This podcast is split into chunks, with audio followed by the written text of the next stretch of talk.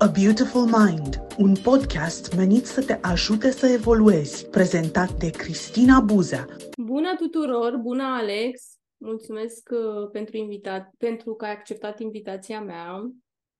Bună, bună! Mulțumesc, Cristina, că m-ai invitat.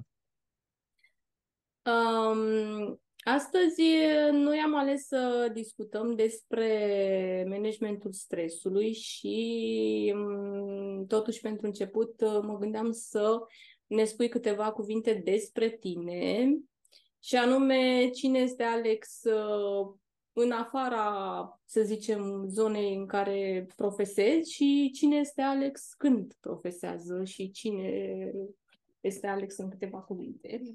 Păi hai să luăm așa, hai să luăm cu partea profesională. Uh, sunt uh, consultant uh, advisor în protecția muncii în construcții, lucrez pentru o companie de aici, din Anglia, eu sunt în Anglia și aici am început partea de SSM, cum se numește în România, securitatea, sănătatea și securitatea în muncă. Uh, în viața mea de zi cu zi la muncă previn, încerc să previn accidentele pe cât posibil, încerc ca uh, managerii cu care lucrez să respecte cadrul legal și totodată mă uit și la bunăstarea lor. Mă uit așa cu, cu o lupă, îi pun sub lupă, ce, ce faceți aici, cum sunteți. Um, în partea mai puțin profesională sunt uh, tătic, sunt uh, un, bă, un băiat dintr-un, dintr-o comună de lângă Ploiești, uh, nu știu, prieten, copil al părinților. Am înțeles, ai mai multe roluri în funcție de situație.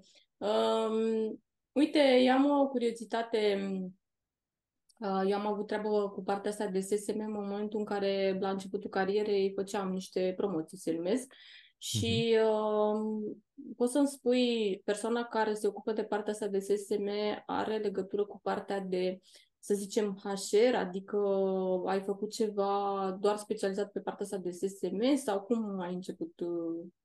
Eu lucram într-o companie unde făceam pavele și sunt destule mașinării, uh, mase, tables, nu știu, uh, mhm. lucruri care se ridică, coboară, masă rabatantă, niște mase, masă rabatantă și era la un moment dat să o pățesc și eu și am zis ok, gata, s-a terminat, nu mai vreau să mai lucrez în, în astfel de domenii și am întrebat un manager, ce pot să fac? Care, care poate să fie următorul pas pentru mine în, în cariera mea? Uh, el mi-a recomandat să fac partea asta de protecția muncii, fiind uh, un pic mai bine dezvoltată în Anglia decât în, uh, în alte țări. Uh, mi-a zis, bă, du-te pe, du-te pe treaba asta, fă lucrul ăsta. Și asta am făcut. Am făcut un curs acolo. Eu aveam experiența de, de a lucra în construcții în țară. Mm-hmm. Am lucrat ca, și ca motostivuitorist. Înțelegeam un pic partea de răni fizice, de afecțiuni fizice, ce poți să pățești când se întâmplă un, un accident.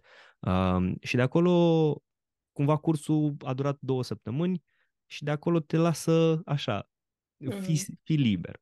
Um, dar ce m-a interesat pe mine cel mai mult, după ce am terminat cursul, a fost să văd cum pot să mă conectez cu oamenii din echipă, cum pot să influențez în bine către a respecta anumite standarde, cum uh, pot să învăț de la ei mai multă meserie și să înțeleg mai bine situația lor și care e cultura uh, organizațională și care sunt uh, cumva mânerele pe care, sforile pe care, de care eu să pot să trag spre a duce uh, acea companie sau acea echipă sau acel individ către un, un rezultat mai bun.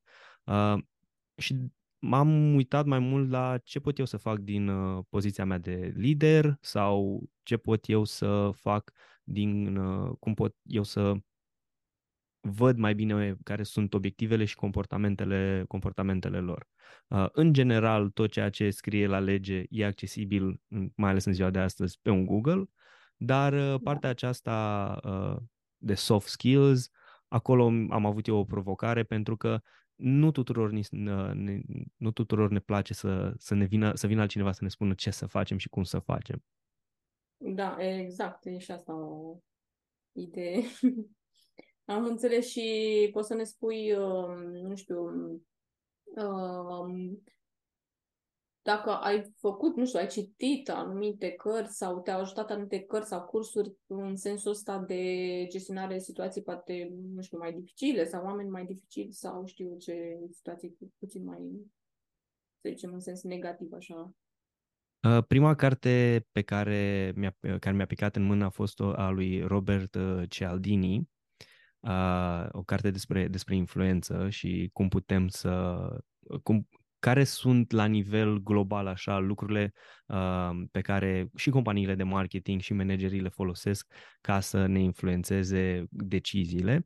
Apoi am citit uh, cartea uh, cum să how to, cum să influențezi oameni și să-ți faci prieteni. Nu mai țin minte acum, îmi scapă numele. Uh, e un nume foarte bine cunoscut, dar îmi scapă în momentul de față.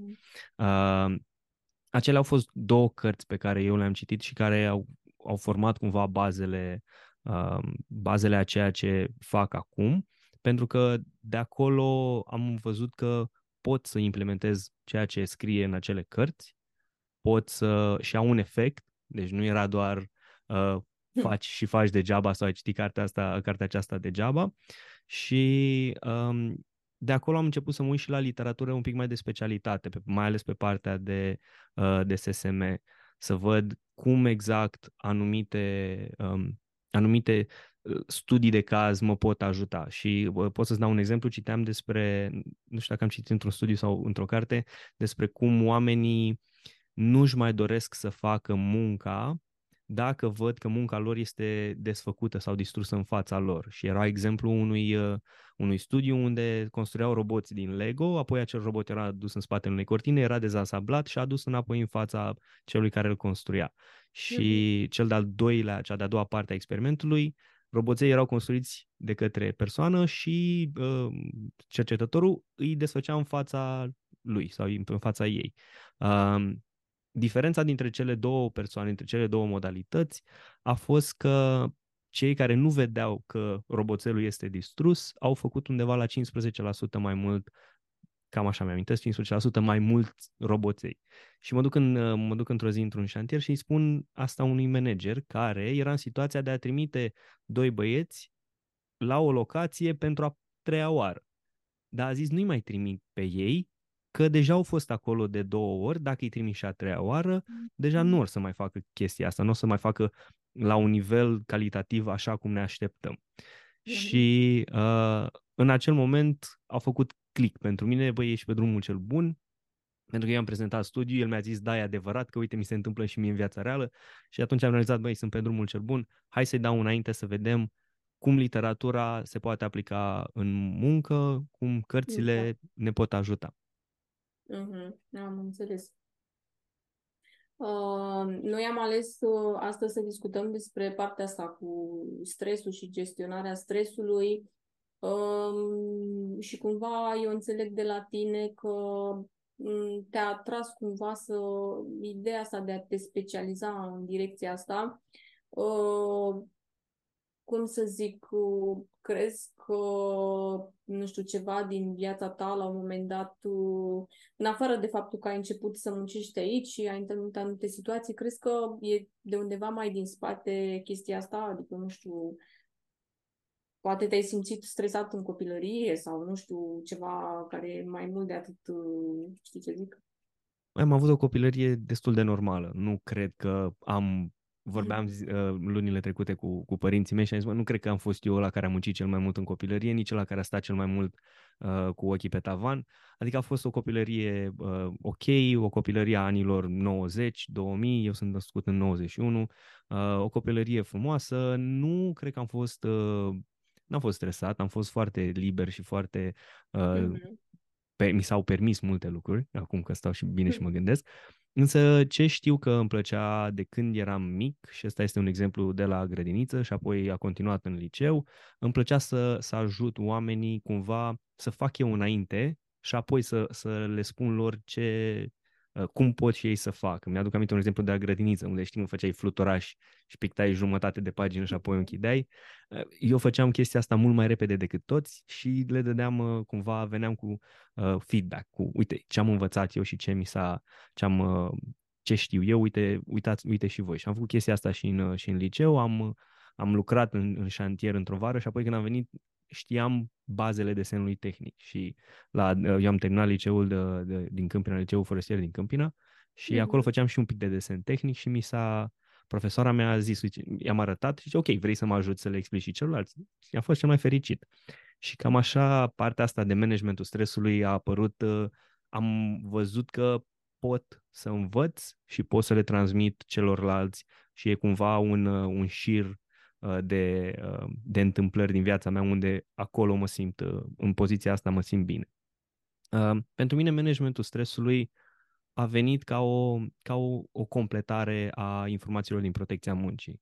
Adică odată ce ai eliminat marea majoritate a uh, accidentelor fizice, mai r- rămâne partea aceasta de bunăstare la muncă, de uh, cum tratăm oamenii la muncă, care oricum se leagă și de, uh, de aspectele fizice ale muncii, pentru că în momentul când ești stresat, uh, ești deprimat, ești anxios, nu mai res- e posibil să rateze anumite uh, măsuri de protecție și să creezi un accident.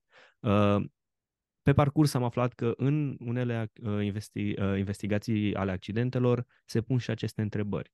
Cum erai din punct de vedere al presiunii la muncă? Cum erai tu din punct de vedere al, uh, al condiției tale fizice și psihice? Cum erai tu din punct de vedere al sănătății tale?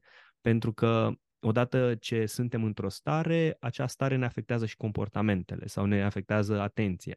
Și e foarte important atunci când lucrezi la etajul 30 să te gândești la ce faci când ești la marginea clădirii. Nu capul tău să fie sau mintea ta să fie în altă parte sau tu să suferi fizic și să uiți de ceva.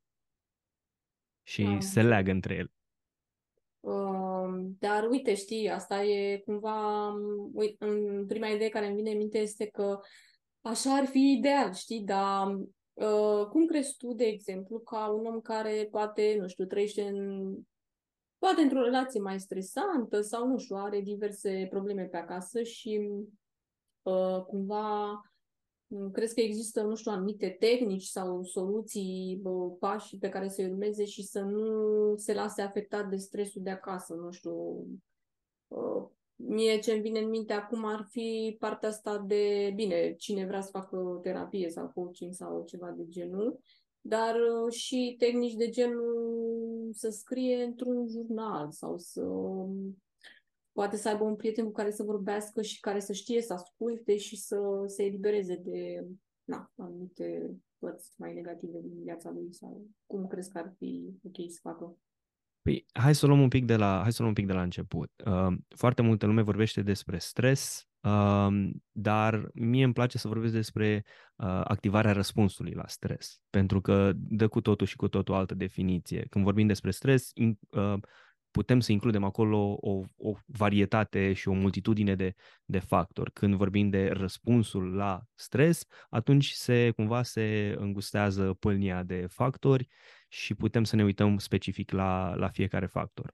Însă, la bază, răspunsul la un stresor sau la, la un stres, uh, el este, este, este activitatea sau activarea uh, sistemului nostru nervos.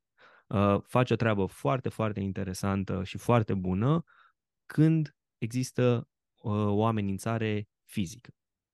Mhm. Corpul nostru și sistemul nostru nervos este um, făcut să acționeze atunci când, este, când, pe, când percepe o amenințare fizică. Și cumva circuitul în natură, să-i spunem, noi până, până la urmă suntem uh, ființe biologice, în primul rând, sau avem și partea aceasta de, uh, de ființă biologică, suntem și spiritual și uh, uh, mentali, da. uh, mai multe și energetici, uh, dar uh, trebuie să ținem cont și de corpul nostru fizic. Așa că matematica activ, uh, activ, activării răspunsului la stres este în felul următor. Există o amenințare fizică, ceva care poate să-mi facă rău, se activează sistemul, uh, sistemul nervos simpatetic care ne face sau ne, ne împinge către o activitate, fugi, uh, fugi luptă sau îngheață, oricare dintre ele, și apoi există o, un comportament. La fugi, fugim de pericol, la luptă ne luptăm cu pericolul și la îngheață ne ascundem. Mai este și partea a treia de, de partea a patra de fapt de uh, fon, nu știu cum să o traduc în română, e un fel de uh, sunt de acord cu tine indiferent ce mi-ai spune. Uh, un fel de people pleaser, un fel de oameni care spun, ah. Partea de oameni care spun da, da, da, da, da, da, fac, fac, fac, și uh, este și aceasta a patra componentă. Dar toate, toate, aceste, uh, toate aceste reacții ne, uh, au la, uh, la bază același sistem. Percep o amenințare.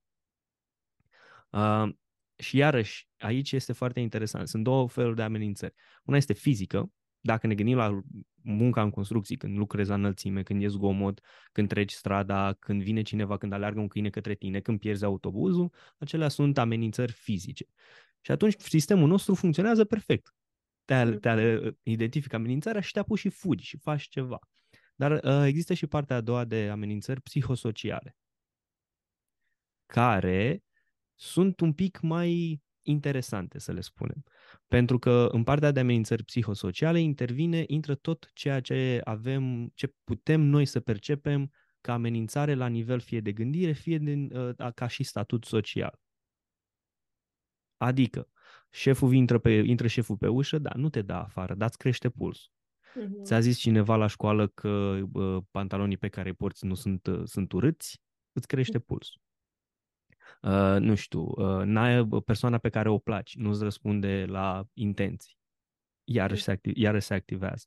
Credem noi despre noi că nu suntem îndeajuns de buni să facem ceva, iarăși se activează. Vorbim noi despre noi că, uite, ești, uh, nu știu, n-ai, nu te-ai tuns și faci podcast netuns și îți afectează, da, îți afectează, uh, îți afectează starea. Mm-hmm. Ce este uh, cumva interesant este să ne uităm la care sunt comportamentele în urma acestei reacții.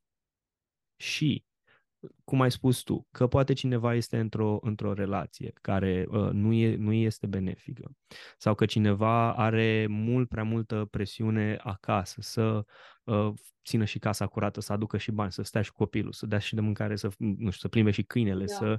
Uh, sunt toate, toate aceste lipsuri, toate aceste gânduri creează uh, un zgomot în mintea noastră pe care noi după aceea îl percepem ca fiind o amenințare. Și apoi te duci cu mintea aia învolburată, te duci la muncă. Și când ajungi la muncă, mai vine și un coleg care îți mai trântește vreo 2, 3, 5, 7 lucruri de făcut pe masă și tu iarăși, aolo, nu mai pot, n-am timp de asta, nu pot să termin pe asta, ce fac că mai trebuie să ajung și acasă și sunt toate aceste lucruri, toate, toți acești factori din, uh, din viața noastră de astăzi pe care noi îi interpretăm ca fiind amenințări. Dar, uh, apropo de ce zici tu, că eu traduc așa ceea ce spui tu, cumva că mai contează și să știi cum să prioritizezi ca să, nu știu, dacă ai foarte multe lucruri de făcut într-o zi și ca să mai diminuezi stresul, mă gândesc că trebuie să-ți faci o listă cu chestii urgente și după, dacă mai rămâne timp, mai facem și restul. Dacă mm, nu prioritizezi, cumva mărești gradul de stres și nu știu, poți să ajungi poate la burnout sau știu ce alte habar n-am, depresii, anxietate generalizată sau nu știu cum să o definesc.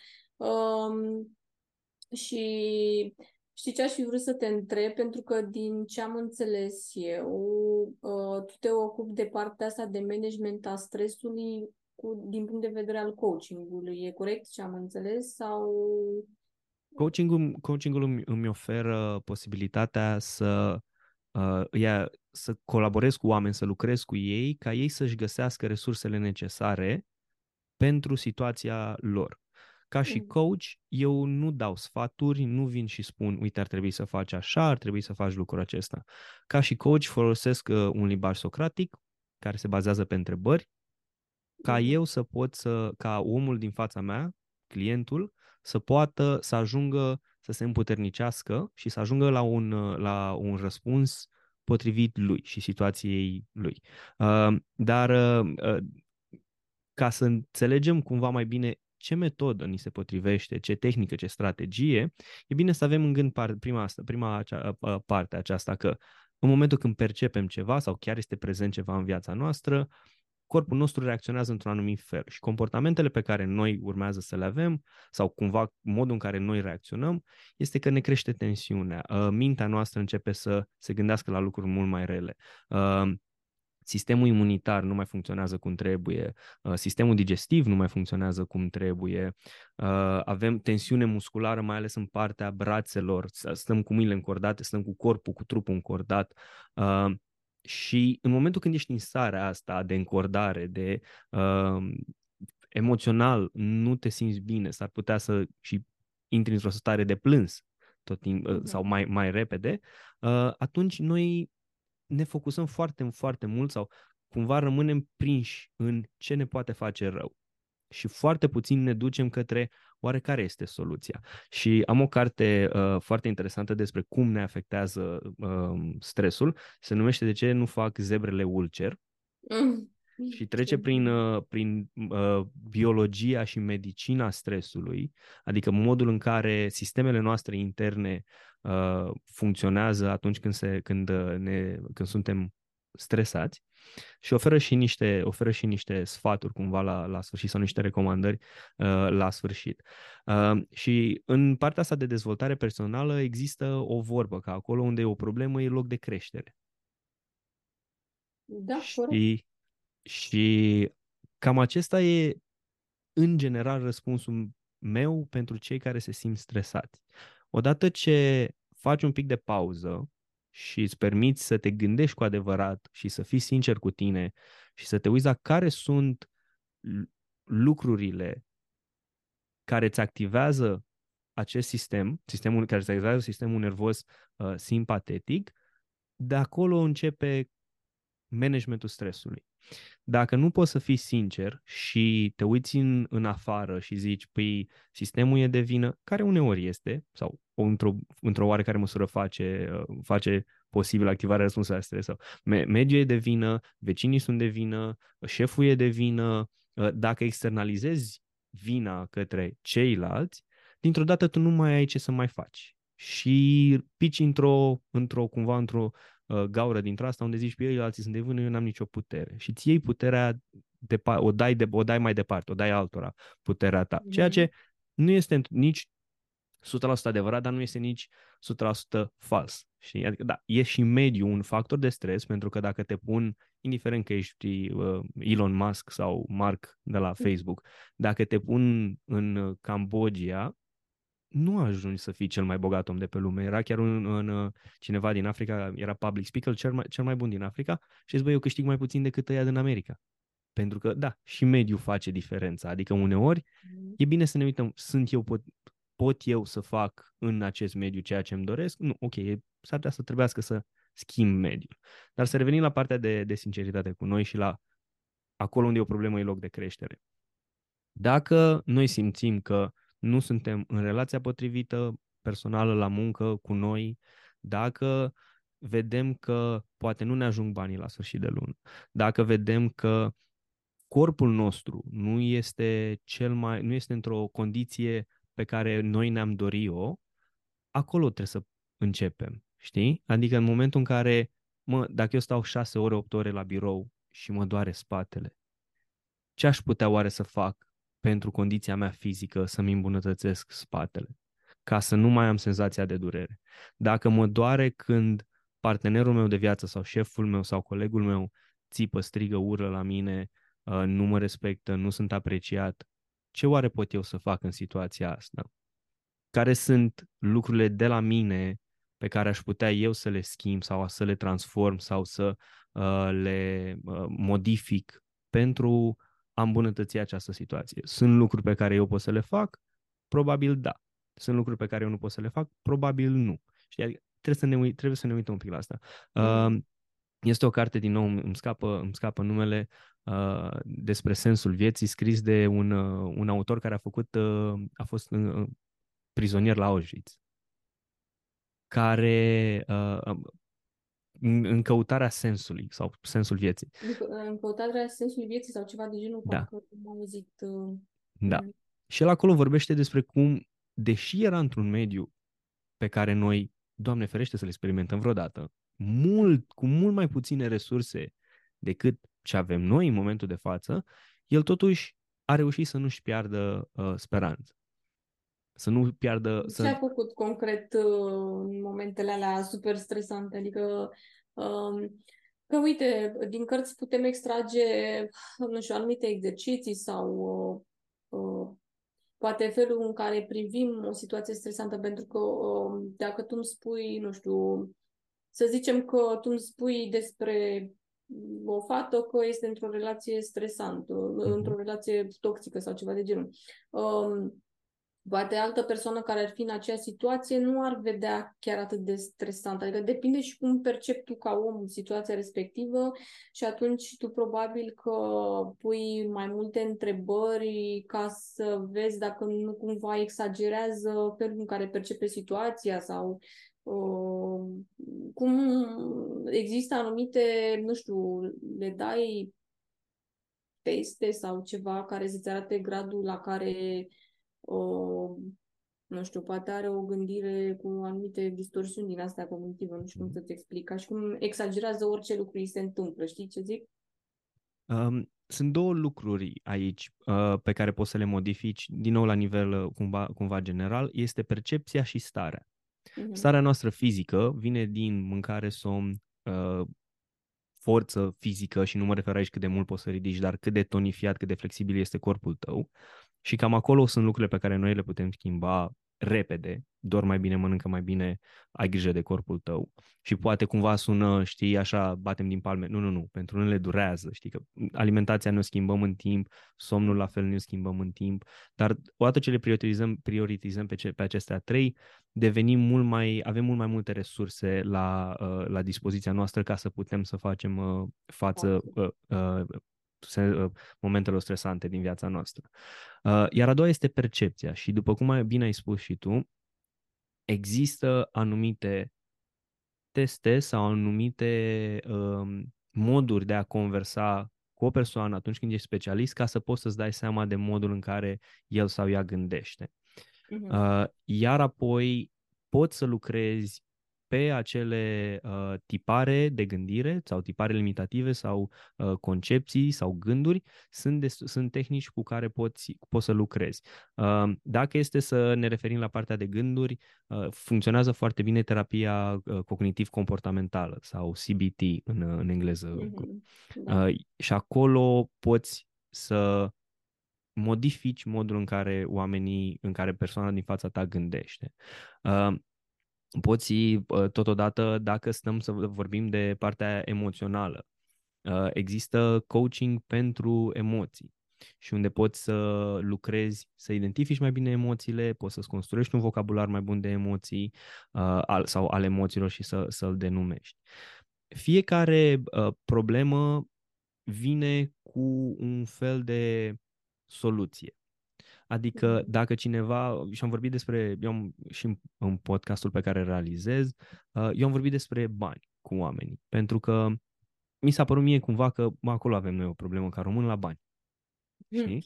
Adică vrei să spui că, nu știu, factorul principal sau cel mai des întâlnit în uh, stresul, uh, să zicem, în special la români, este faptul că nu avem bani sau că mm, ce anume Cam așa mi s-a părut mie. Eu am, am, m-am gândit, eu zic, mă, odată ce oamenii au, sunt confortabili cu situația lor financiară, mm-hmm. după aceea pot, pot să lucreze și la celelalte aspecte ale vieții lor, familie, personalitate, gânduri și tot așa. Și am vorbit, uh, cred că am făcut undeva 7-10 episoade uh, de, de podcast. Dar când am început să vorbesc cu oamenii, am avut așa, oameni care mi-au spus despre cum să-și facă bugetul, oameni care mi-au spus despre cum să câștigi mai mult, oameni, despre care, oameni care mi-au spus despre cum să-ți gestionezi banii odată ce îi faci, oameni care mi-au spus despre cum poți să-ți investi copiii despre uh, bani, uh, oameni care, cu care am vorbit despre situația actuală la, la momentul acela, despre cum economia o să evolueze și cum putem noi să profităm de anumite,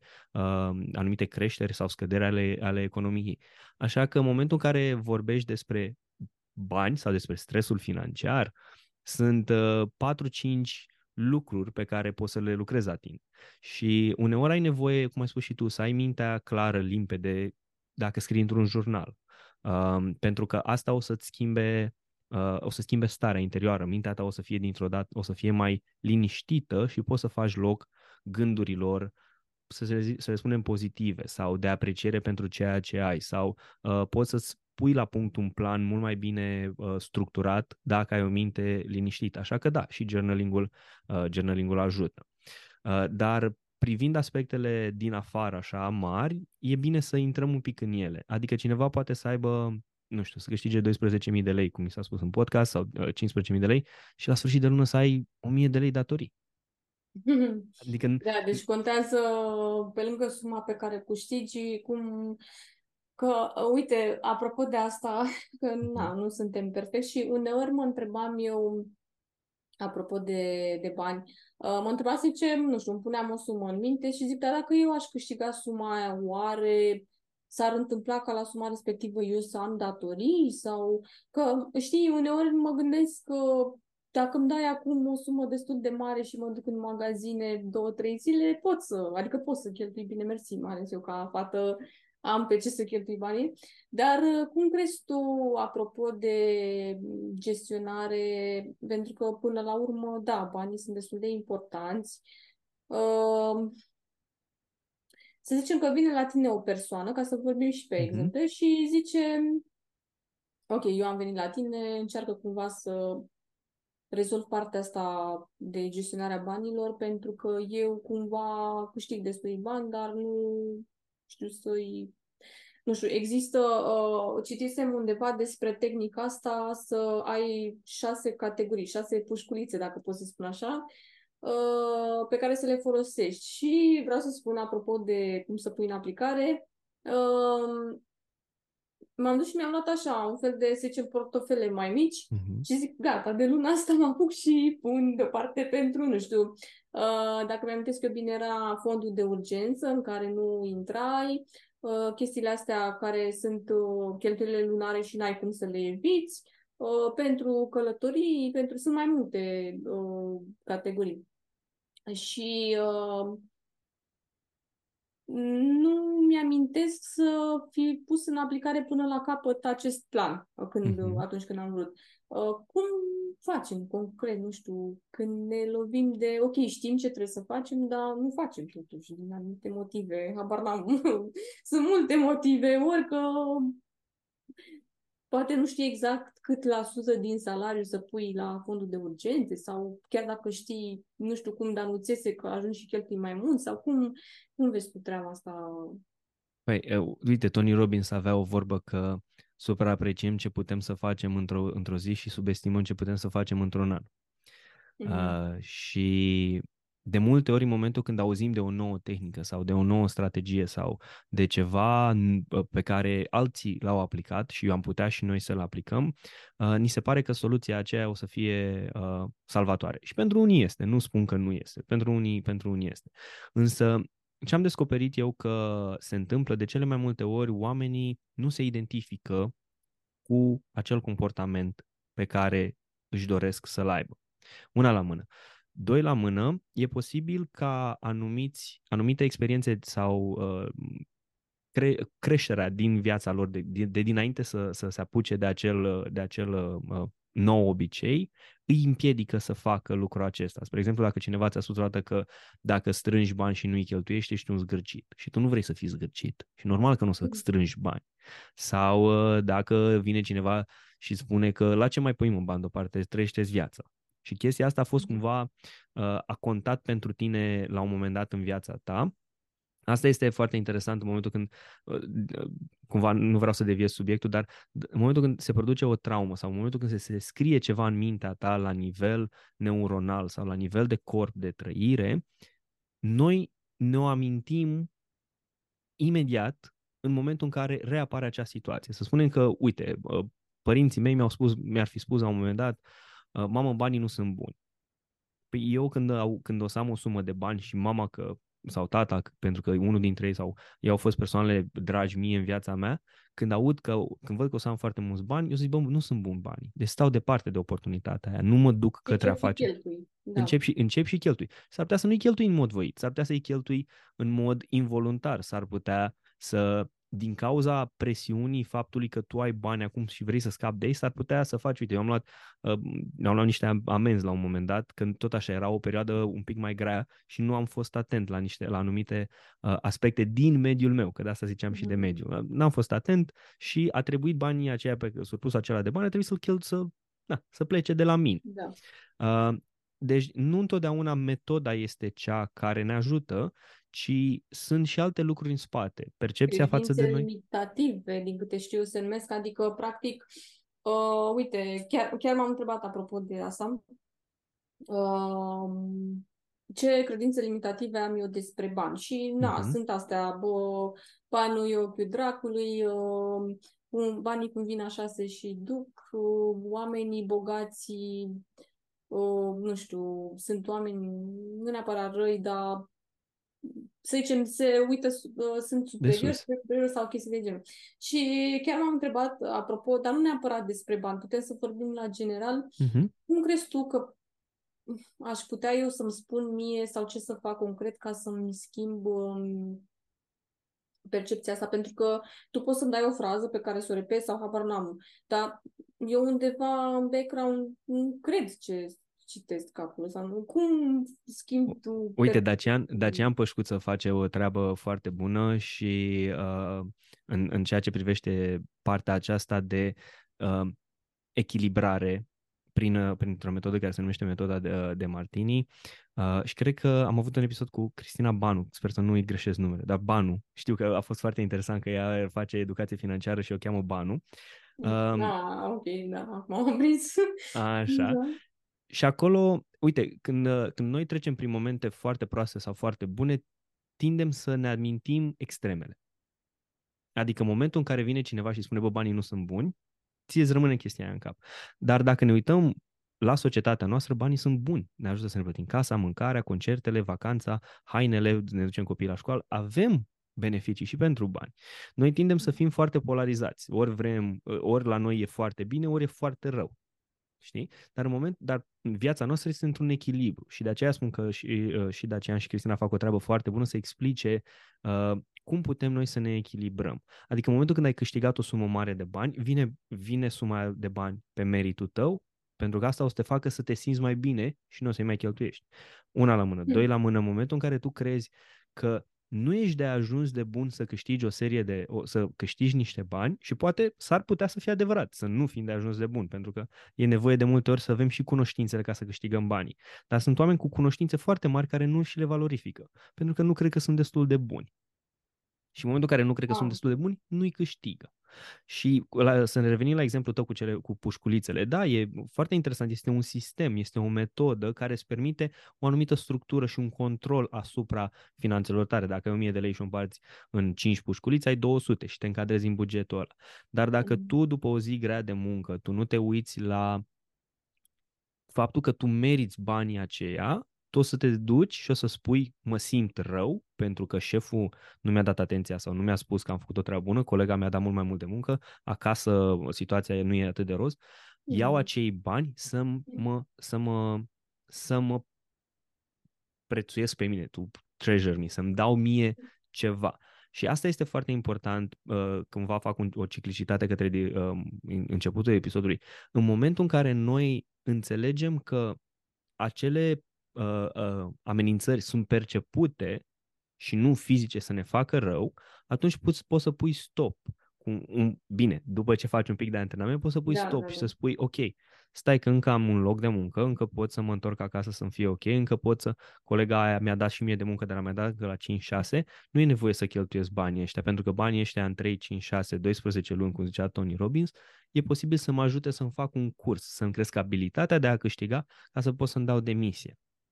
Mm-hmm. Și uh, de asta e foarte important, important să înțelegem care este uh, acea uh, uh, amenințare fizică și care este percepută și de unde vine, de, care sunt acei factori ca, pe, ca, uh, asupra cărora eu trebuie să fiu sincer și că poate uneori am ales și noi un loc de muncă fără să știm ce e acolo. Și poate am ales un loc de muncă pentru că a fost ăsta mai aproape de casă. Sau poate am ales un loc de muncă pentru că nu mi-am bătut capul și am, uh, am aplicat la jobul ăla. Sau poate am ales un loc de muncă, ăla era singurul care a fost disponibil pentru mine la momentul, la momentul acela. Și um, dacă stai un pic și te uiți sincer la, de ce, la care au fost motivele, care sunt factorii care au contribuit la situația în care ești tu acum și pentru unii nu este, e un pic dificil să facă chestia asta, dar dacă te uiți sincer la acei, la acei factori, acolo poți să influențezi. Ok, ăsta a fost un loc de muncă mult mai aproape de casa mea, dar dacă mi-aș lua eu 15-20 de minute, o jumătate de oră în plus să călătoresc la muncă pentru un job mai bine plătit, aș putea să-mi gestionez banii mai bine, m-aș simți mai liniștit sau mai liniștită, da, dar dacă am șase luni de zile în care trebuie să stau aici, cât de mult îl las pe șeful, cât de mult îl iau pe șeful cu mine acasă. Că noi mai avem și ideea asta de a ne plânge, știi? Că ne, ne, dă, da. ne dă ideea de statut și de importanță și când ne plângem, acolo mă ascultă cineva și sunt văzut că șeful iară nu m-a văzut pe mine la muncă. Și tindem să intrăm într-o buclă, dintre asta un pic mai, mai grea. Dar dacă șase luni de zile eu îl las pe șeful când închid ușa în spatele meu, că știu că nu face bine nici la nivel fizic, nici la nivel psihic, nici la nivel uh, spiritual, nici la nivel financiar, că uite, nu am uh, da, în ce da, cheltuiesc, da. în ce să cheltuiesc banii. Păi uh, aici, din ce spui tu, uh, eu voiam să deschid două uh-huh. subiecte. Uh, din ce am observat eu așa, din practică mm, și mă gândesc și la ce mi se întâmplă în viața privată. Mm-hmm. Sunt anumiți prieteni, cunoștințe, car, cărora dacă eu le spun, uite, păi dacă ar fi să fii sincer cu tine, uite, mie mi se pare că tu aici nu vrei să vezi totuși adevărul care eu cred că ar fi ăsta. Mm-hmm. Um, și cumva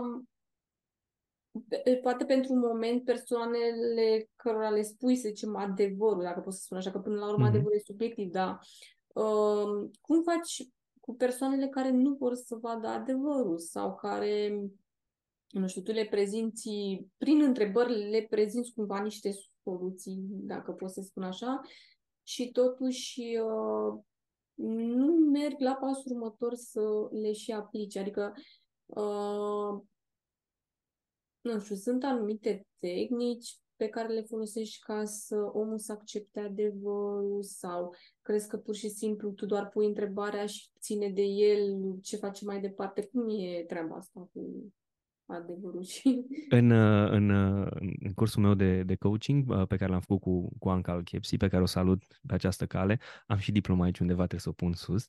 Um, am învățat despre, despre etapele schimbării și una dintre ele era precontemplare. Precontemplarea este momentul în care oamenii spun că le este bine acolo unde sunt pentru că nu vor mhm. să se schimbe, nu, uh, nu au de ce să se schimbe. Și aici întâlnești uh, dialogul acesta, îl întâlnești foarte mult, fie la fumători, fie la, la anumite dependențe. Nu, este ok așa, mie mi-e bine acolo, sunt ok, ok, ok. Uh, mhm. deși din afară sau și dinăuntru se vede că lucrul acela, acela nu, este, nu este bun sau acel obicei nu este bun pentru ei.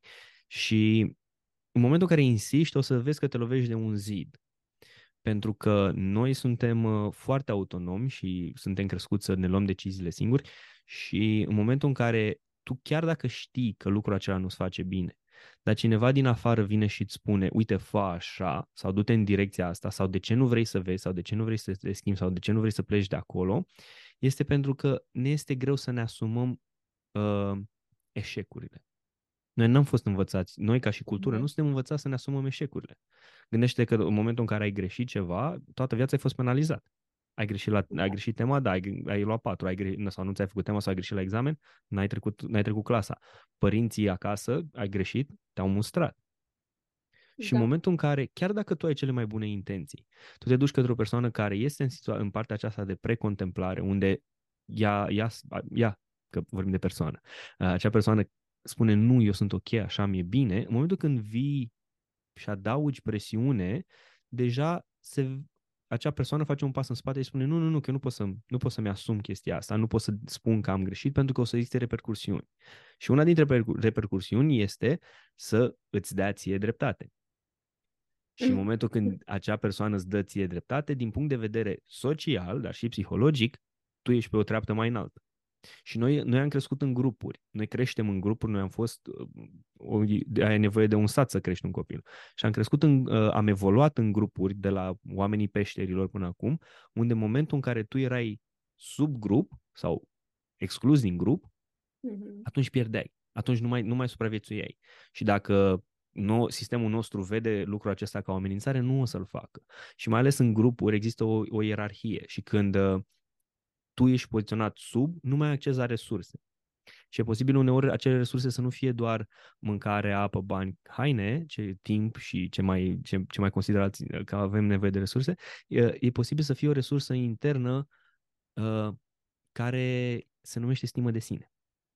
Mă, eu dacă am greșit... Eu cred că mai toate pornesc de la chestia asta cu stima. Deci, și atunci vrei să spui că uh, poate primul element cu care începi, poate s-ar fi nevoie să fie chiar stima sau, adică încep să lucrezi cu stima și până de acolo E, din punct de vedere al coachingului, e nevoie să vezi ce are nevoie acea persoană în acel moment. Pentru că acea persoană s-ar putea să aibă nevoie de, de înțelegere. S-ar putea acea persoană să nu aibă un obiectiv. S-ar putea să nu aibă un standard pentru relația sau pentru situația în care ea este. Uh, este posibil să nu aibă cunoștințele, know-how-ul cum să iasă din acea situație. Posibil să nu aibă resursele, fie de timp, fie de bani, să iasă din acea, să iasă din acea situație. Și mm-hmm. un coach asta, asta face, se uită cumva la, această, la ce are nevoie în acel moment acea persoană ca să-și atingă obiectivul. Noi, noi, noi ne stabilim foarte multe obiective, nu avem de prea multe ori nu avem obiective pentru relația noastră, nu avem obiective pentru jobul nostru, nu avem obiective pentru uh, cum am vrea ziua noastră să decurgă și ce am vrea să facem la sfârșit de zi. Dar dacă ar fi să cumva să, să mă întrebi pe mine, punctele pe care noi putem să le, să le apăsăm, mânerele de care noi putem să tragem, de care vorbeam și, și mai mm. devreme, este înțelegerea situației. Odată ce omul acela poate să explice celuilalt ok, uite, sunt în situația asta și noi să înțelegem mai departe de vorbele ei, că, uite, mă, m-am certat cu al meu. Păi bine, de ce te-ai certat cu al tău sau cu a ta sau cu a mea? De ce te-ai, de ce te-ai certat? Știi? Și intervine cumva o, o, o interogare, dar în momentul în care înțelegi că acea persoană într-o ceartă se simte nemulțumită de condiția, de situația de față și tu poți să traduci lucrul acela, persoana aceea o să se simte mai aproape de tine și o să poată să capete încredere în tine că tu o înțelegi și că nu îi spui lucrurile ca să o, uh, să o pui mai jos decât tine, ci sunteți, sunteți la egal.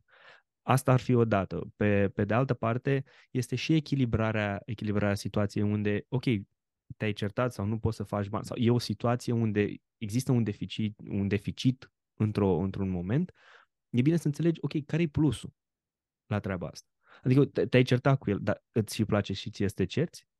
Sau nu faci bani. Nu faci bani, dar ce faci în, în restul timpului? Că poate nici nu ai învățat să faci bani. Sau poate nici nu ți niciodată, sau poate și statul ăla pe, cana, pe canapea, la un episod de Netflix de o oră jumătate, ți aduce niște plusuri în viață. Pentru că, din nou, noi nu vedem, apropo de metoda de Martini, noi vedem, știi, plusul fără minus sau minusul fără plus. Uh, da. Da, uite, uite uh, hai să te întreb că uh-huh. uh, mie îmi place foarte mult să mă opresc pe exemple și uh, uite, dă-mi un exemplu, să zicem că mm, vine la tine un adult, nu știu, de mm-hmm. 30 de ani și are o relație, iar uh, prietena sau soția ce fi um, îi tot reproșează că când vine de la muncă stă foarte mult pe Netflix și la televizor sau pe jocuri sau nu știu. Um, crezi că apropo de ce spuneai că de a, adică că nu vedem și partea asta de avantaje, uite, să zicem că îți dau exemplu din viața mea. Eu câteodată nu prea înțeleg ce avantaj poate să fie la o persoană care îi place să se joace pe calculator sau um, care are obiceiuri din astea aproape în fiecare seară să stea să se uite la televizor, pe lângă faptul că pot să văd uh, ideea de relaxare, știi? Sau mai vine în minte, nu știu, la jocurile astea să fie ceva creativ pe acolo, asta pot să văd, însă ca să fie un echilibru, poate ar fi nevoie să-ți setezi, nu știu, un anumit număr de minute sau ore și de acolo, dacă depășești, deja e o problemă. Cum vezi tu chestia asta? La fel ca și cu tehnica cu pușculițele, uh-huh. uneori ni se spune că uh, știi, ca să fii mai proactiv, ca să fii mult mai, mult mai uh, bine conectat cu ceea ce faci, uh, ia telefonul și puneți-l pe silențios. Ei bine, nu merge chestia asta, că și eu experimentez și eu stau cu telefonul în mână toată ziua și câteodată mi-am un episod de podcast, în loc să-mi iau o oră și jumătate să-l editez, îmi ia două, trei, pentru că stau pe telefon. Nu uh-huh. funcționează dacă îmi pun telefonul în pat, că oricum mă duc și-l iau. Adică nu Dar chestia asta dacă pui în altă cameră sau mă duc și iau. ascunde cineva sau Mă duc și iau. nu, cumva nu blocajul în sine al tentației tinde să funcționeze. Uneori funcționează, uneori nu funcționează. Ce funcționează la nivel mai, mai adânc, în exemplu meu, să, ca să-ți dau exemplu meu, este să-mi dau seama că eu pot să folosesc acea oră jumate să dorm. Dacă sunt obosit și dacă eu nu las telefonul jos și am terminat în loc de trei ore, termin într-o oră jumate, eu pot să folosesc ora și jumătate la altceva să dorm, mm-hmm. să citesc. Eu acum mă, mă pregătesc mă, mult mai intens să uh, asimilez mult mai multe informații din partea de coaching. Și am zis, băi, ăsta e obiectivul meu, asta vreau să fac, telefonul nu mai are ce să mai caute când editez, pentru că îmi mănâncă timp și mănâncă timp din timpul meu, pentru că odată ce mi-am propus, mi-am propus să învăț ceva, vreau să fac lucrul ăsta pentru că mă cunosc pe mine destul de bine și știu că uh, informația și ai, una din, uh, din puterile mele de personalitate este love of learning. Uh-huh. Eu stau pe telefon ca să învăț. Mie mi se pare extraordinar de, de interesant orice subiect. Deci nu doar un singur subiect, uh-huh. orice subiect. Și am zis, bă, dacă asta este una din puterile mele, hai să o folosesc pe partea aceasta de, uh, de coaching. Dar să revin un pic la exemplu pe care mi l-ai dat tu sau cumva să închei la ce funcționează la mine, funcționează să-mi pun un obiectiv mult mai mare decât o distragere. Și să, fu- să fac chestia asta pentru că am spus, ok, vreau să uh, îmi construiesc un business în partea asta, pe partea aceasta de coaching ca să pot în următorii 3-5 ani să pot eu să devin independent din, ce, din ceea ce privește timpul meu. Să pot mm-hmm. eu să-mi organizez eu așa cum eu doresc eu. Și asta este un obiectiv mult mai mare pentru mine decât să stau pe telefon și să mă interesez de viața altora. Și apoi îl structurez un pic mai, mai mic, de la vreau să am timpul meu, la ce trebuie, pentru cine vreau să am timpul, de ce, care sunt acțiunile zi de zi și ce să fac ca să ajung acolo. Dar ca să revin un pic la, la ceea ce la exemplu pe care mi l-ai dat tu. Comportamentele noastre nu țin cont dacă sunt benefice sau nu pentru noi, ele țin cont doar să satisfacă o nevoie. Adică dacă în momentul adică în care... să afli nevoia din spate, de ce totuși, nu știu ce prietenul meu are, de ce nevoie are de fapt de stat de mult? E vorba despre ce? Și ce ar putea să fie, na? Ce nu știu exact, nu știu exact ce ar putea să fie, nu pot să, nu pot să intru în, în mintea oamenilor fără să, să-i cunosc, dar uh, ca să-ți dau un exemplu, în momentul în care vrei să te duci să fumezi sau te apuci de fumat, eu am fumat o, o bună perio- o, o, o perioadă a liceului, era ideea de conectare cu grup și să nu fiu exclus din grup și să stau de vorbă cu ei. Nu neapărat obiceiul de a fuma, dar conectarea cu oamenii. M-am lăsat de țigări. Uh, dacă e vorba de un joc video, și am jucat jocuri video, și acolo reușești să îndeplinești un obiectiv. Într-o oră și jumătate reușești să împlinești un obiectiv. Comportamentul nu ține cont de faptul că îți este ție benefic sau nu. Comportamentul care rezultă din identificarea unei amenințări, activarea sistemului parasimpatetic, vine să calmeze, să facă ceva. Dacă tu ești toată ziua plin cu, nu știu, la muncă sau lucrurile, în momentul când ajungi acasă, una din modalitățile de a te calma este să fii într-un grup de oameni, în tribul tău. Gândește-te dacă te duceai să culegi mure sau să uh, prinzi o căprioară, după ce prindeai acel animal, după ce făceai, după ce culegeai murile, veneai înapoi acasă și te conectai cu un grup. Uh-huh. Era sărbătorită uh, uh, um, achievement-ul tău. Ceea ce făcusei tu era sărbătorit pentru că avea sens că le dădeai oamenilor, îi ajutai pe oamenii din jurul tău să, să mănânce, să doarmă liniștiți. Avea sens de ce faci chestia asta. Uh-huh. Acum, în cazul nostru, de multe ori, noi avem acest uh, pseu, această pseudo-conectare pe rețelele de socializare, uh, la un film unde și, eu, și mie îmi, plac, îmi place la nebunie să mă uit la filme, dar moment, și în momentul în care dau drumul la un film, stau două ore confortabil pe canapea, n-am nici cea mai mică problemă. Mm-hmm. Pentru mine să mă uit la un film înseamnă că mă detașez de lumea de dinaintea filmului, de lumea reală și prezentă în care sunt. Când mă uit la film, stau acolo două ore, nu mai nu trebuie să mai știu că trebuie să plătesc chiria, curentul, gaze, nu trebuie să mai știu nimic despre asta. Dar, pe termen lung, chestiile astea nu că nu ne ajută, că e bine din când în când. Zile, weekendul trecut am fost la film cu cea mică. Adică ne ajută, creează o, o legătură între, între noi să facem lucrurile acestea, dar uneori trebuie să ne dăm seama că doar dacă facem lucrul acesta, nu o să dispară ceea ce noi simțim, ceea ce noi percepem ca fiind amenințare, că nu are cum să dispară. Mm-hmm. Deci dacă tu, să zicem, Uh, ai obiceiul să te uiți la filme în fiecare seară câte trei ore și e de fapt că ție nu prea îți convine ce se întâmplă în viața ta, ai un anumit nivel de stres nu prea știi exact cam cum să gestionezi și atunci te bagi acolo și vizionezi filme. Uh, și mai zici tu, din ce înțeleg eu, că Mhm. spui că dacă să zicem că nu prea ai prieteni, nu știu, poate gen mai introvertit sau poate uh, nu ai prieteni, ai anumite frici în spate și, nu știu, te gândești că dacă îți faci prieteni, te atașezi și apoi ceva se întâmplă și rămâi dezamăgit și suferi și mai sunt și chestii de genul. Uh, deci, cumva, tu spui că să avem grijă la partea asta socială, să avem totuși un grup creat uh, ca să managerăm mai bine ideea, adică să nu exagerăm cu, nu știu, jocurile și televizorul și totuși mai bine să ne conectăm cu oamenii. Asta spui tu, așa traduc eu din ce îmi spui tu acum. Mm, Calitatea relațiilor noastre este o unealtă pentru managementul stresului, nu cantitatea lor. Poți să ai doi prieteni foarte buni cu care atunci când te întâlnești să poți să stai de vorbă o oră, două, să, te, să fii parte din acel grup. Poți să ai uh, 100 de prieteni cu care te duci la mare uh, în fiecare weekend din, între iulie și august și să te simți bine acolo.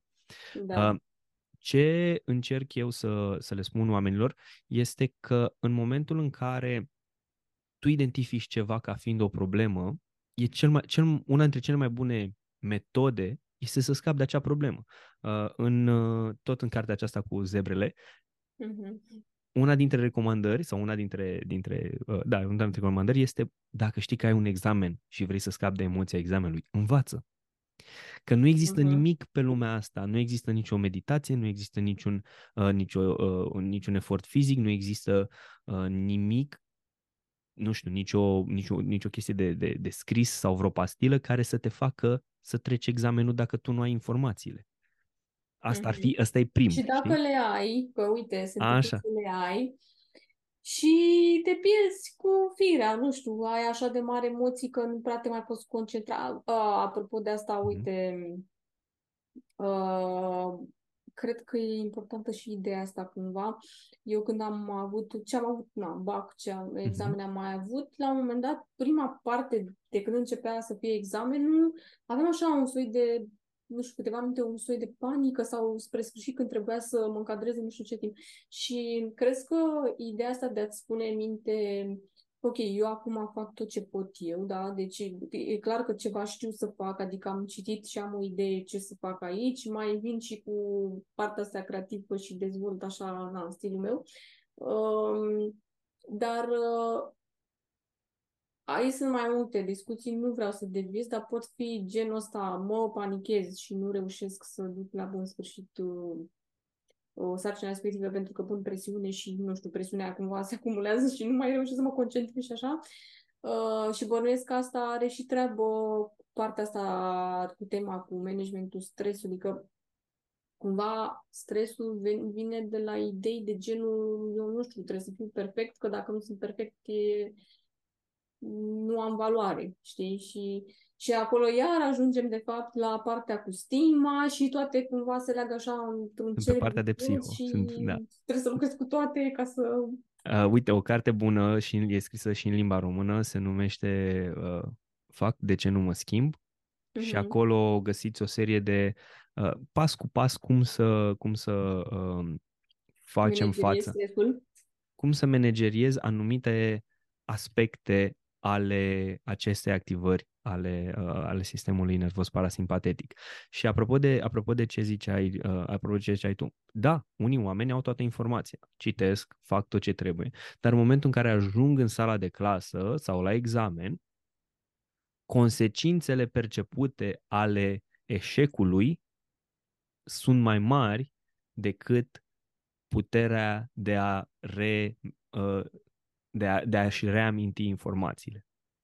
Și Mhm. acolo este într-adevăr și o amenințare fizică, pentru că dacă în momentul în care tu îți dorești să intri la medicină sau vrei să intri la, să-ți faci transferul din România în Anglia, dacă tu nu ai, nu reușești examenul acela, s-ar putea să stai pe bară un an. Mhm. Și consecințele sunt adevărate acolo, adică dacă n-ai luat Destul bacul, de serioase așa, sunt cumva, destul de dar... serioase, da. Dacă n-ai luat bacul, nu intri la facultate, n-ai trecut examenul la facultate, nu, pro, nu, nu profesezi. Mhm. Acolo, da, sunt, uh, sunt, niște, sunt niște aspecte fizice, să le spunem, pentru că na, o să pierzi un an de zile. Dar ideea e, pentru mine e, dacă pierzi un an de zile, cum îți afect, este ăsta, poate să-ți afecteze asta viața? Adică, mă, se întâmplă uneori să nu știi niște lucruri sau poate n-ai învățat destul sau poate fiind ceva nou, noutatea pe noi ne sperie din când în când, e ceva nou și mai ales, uite, noi învățăm acasă în pat, în confortul casei noastre hmm. și apoi când dăm examenul, dăm într-o sală de clasă într-un, într-o oră și jumătate sau într-o oră cât era, cât era la BAC. Mhm. Mediul mm. imediat se schimbă. Deci tu te-ai, obi- ți-ai obișnuit uh, sistemul, ți-ai obișnuit tot, tot corpul și mintea să um, își reamintească informații într-un mediu foarte calm, fără nicio presiune și din momentul în care tu te-ai schimbat și te-ai dus în, într-un, într-un mediu cu mult mai multă presiune, cu mult mai multe, uh, uh, cum să le spun eu, cu mult mai multe consecințe, dintr-o dată creierul tău nu știe ce să facă cu chestia asta, corpul tău nu știe să facă, ce să facă chestia asta. Și aici sunt două, sunt două lucruri, sunt două chestii. Există strategii pe termen scurt și există tehnici pe termen lung. Pe termen scurt Care trebuie e diferența să... între strategie și tehnică, dacă poți să spui? Asta, asta vreau să spun acum. Deci strate, strategie este momentul în care sunt pus într-o situație care îmi depășește abilitățile, care um, unde eu simt o amenințare sau percep o amenințare, ce pot să fac atunci în momentul acela? Și tehnicile sunt pe termen lung. Am, pom- am pomenit de câteva tehnici de îmbunătățire a somnului, îmbunătățirea uh, mâncării sau alimentației, uh, îmbunătățirea corpului, corpului fizic. Acestea sunt pe termen lung. Deci pe termen lung, dacă tu te uiți în următorii 10 ani, cât de, cât de nutritivă poate să fie mâncarea pe care o mănânci, cât de calitativ poate să fie somnul pe care poți să îl ai, cât de bine poți să ai tu grijă de corpul tău. Astea sunt, sunt lucruri pe termen lung pe care poți să faci. Bineînțeles că poți să te uiți și la carieră, și la familie, și la prieteni, pe termen lung. Ce pot eu să fac? Cum văd eu lucrurile pe termen lung? Pentru că foarte mulți oameni trăiesc în moment. A, astăzi mă văd eu ce fac astăzi, lasă peste 10 ani. Da, dar ăia 10 ani vin, că parcă mai ieri aveam 20 de ani, acum am, 3, acum am 30 și n-am hmm. planificat nimic. Și asta e pe termen, viziunea pe termen lung pe care noi putem să, la care noi putem să ne uităm și ce putem să, să facem și să schimbăm. Pe termen scurt, funcționează foarte bine să ne dăm seama că în momentul în care suntem stresați, ne încordăm fizic, începem să respirăm mult mai sus în plămâni și postura și gândurile noastre devin foarte negative. Nu o să trec, nu o să fac, nu știu. Mm. Una dintre cele mai bune metode este activarea sistemului parasimpatetic, care se face prin activarea nervului vag. Nervul vag este un nerv foarte lung care, care se leagă de organele interne și de diafragmă. Deci un lucru foarte, foarte bun pe care putem să-l facem este să ne recăpătăm respirația. Să nu mai respirăm aici sus în plămâni, ci să respirăm jos, către diafragmă, către burtă. Și așa respiră copiii mici. Și copiii mici când respiră așa sunt calmi. N-ai să vezi un copil. Deci te referi la meditații? Nu, nu, nu. Respirația fizică în partea de jos a plămânilor. Adică numai să nu mai respirăm aici să facem chestia asta, ci să inspirăm foarte adânc în plămânii noștri și să ne extindem pur și simplu partea de sus a, a abdomenului. Acolo, sunt, se duc, acolo intră aerul în plămâni cel mai bine, în, în, către, în partea de jos a plămânilor și diafragma este un mușchi în cutia toracică care este legată de, uh, de nervul vag. Și așa ne putem mm. stimula acest nerv vag. Nervul vag se stimulează uh, și are legătură cu partea de rest and digest, de somn și digestie. De aceea foarte mulți oameni mănâncă pe fond emoțional când sunt stresați. Pentru că le aduce liniște. În momentul în care noi am evoluat ca, ca, ca și uh, oameni, când mănânci ești liniștit. Când dormi, ești liniștit. Nu poți să dormi cu capul plin de probleme. Și de asta, mm. în momentul în care ești într-un examen sau când ești într-o situație stresantă, primul lucru pe care poți să faci este să-ți recapeți controlul asupra respirației. Și am făcut, uh, există, am făcut un episod pe, pe chestia asta și îi recomand tuturor să facă lucrul acesta, să își ia controlul asupra respirației. Al doilea lucru pe care putem să-l facem este să ne schimbăm postura. Noi în momentul când suntem încordați, automat umerii o să ți se ridice. Și dacă simți că nu știi ceva sau ești într-o situație destul de stresantă, coboară-ți umerii, la, fizic, coboară-ți umerii și o tehnică pe termen lung este să înveți să te, să-ți relaxezi mușchii să înveți să-i contracți și să relaxezi. Să-i contracți mm-hmm. și să relaxezi, pentru că te ajută să intri în uh, postura aceea de, de, de relaxare. Iar mai apoi, dacă vine vorba de un examen, să începi să te concentrezi pe ce știi. n-am altă soluție, nu există altă soluție de a Hmm. recăpăta, de a-ți recăpăta Da, da. memoria în momentele acelea. Există într-adevăr uh, lucruri pe care poți să le faci înainte de examen, spre exemplu să poți să te pui în situația de a fi într-o oră și jumătate să răspunzi la toate acele, între- acele întrebări, să-ți faci diferite hărți mentale unde poți să asociezi diferite, di- diferite topicuri cu diferite, Mhm. cu diferite lucruri. Eu am făcut, aveam la un moment dat pe perete o hartă așa de, de informații